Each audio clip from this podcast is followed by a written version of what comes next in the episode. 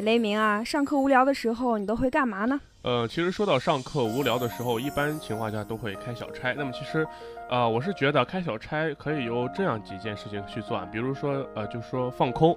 那么在这种情况下呢，人的思维是很发散的，所有的想法都是那么的天马行空，萦绕在脑海里的东西呢，就像是放电影一样。那么用比较文艺的话说，就是记忆的片段在呃像剪辑后的影像。哎呦，没想到雷鸣还那么文艺啊！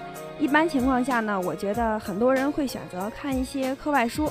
嗯，这样呢，既打发了时间，又可以学到一些东西。没错，那么这样的情况其实还是很不错的。那么有的同学呢，就会选择睡觉或者是玩手机。反正呢，每个人都有每个人的打发无聊时光的方式。哎，对对对，上课开小差呢，的确是咱们学生时代津津乐道的事情。嗯。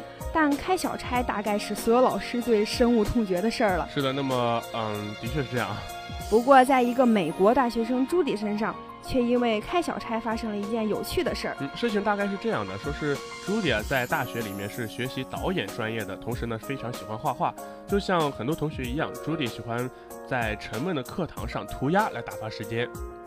朱莉同学呢，通过把大腿画作上传到社交网络，他呢也迅速走红。没错，那么看看人家的杰作，其实啊真的是令人感。震撼，不得不说，朱莉真的是非常有才。那么这种情况下呢，其实让我也是不自觉的想到了自己的高中时刻啊，那个在高中课堂上开小差的时候了。哎，对对对，可能呢，咱每个人在上学的时候都做过这种这种事儿啊。这要是在中国的课堂上开小差，被老师抓住，那可就惨了，非常惨。哎，肯定少不了一顿说教。嗯。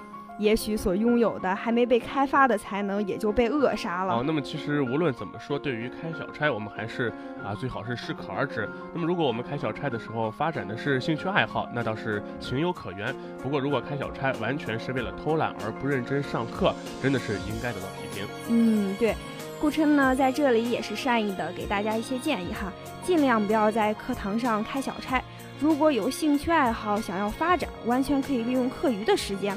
而且在上课开小差也是对老师的不尊重，同时呢也耽误了学习，哎，真的有点得不偿失哈。是的，那么所以说也是希望大家以后上课的时候能够认真听讲。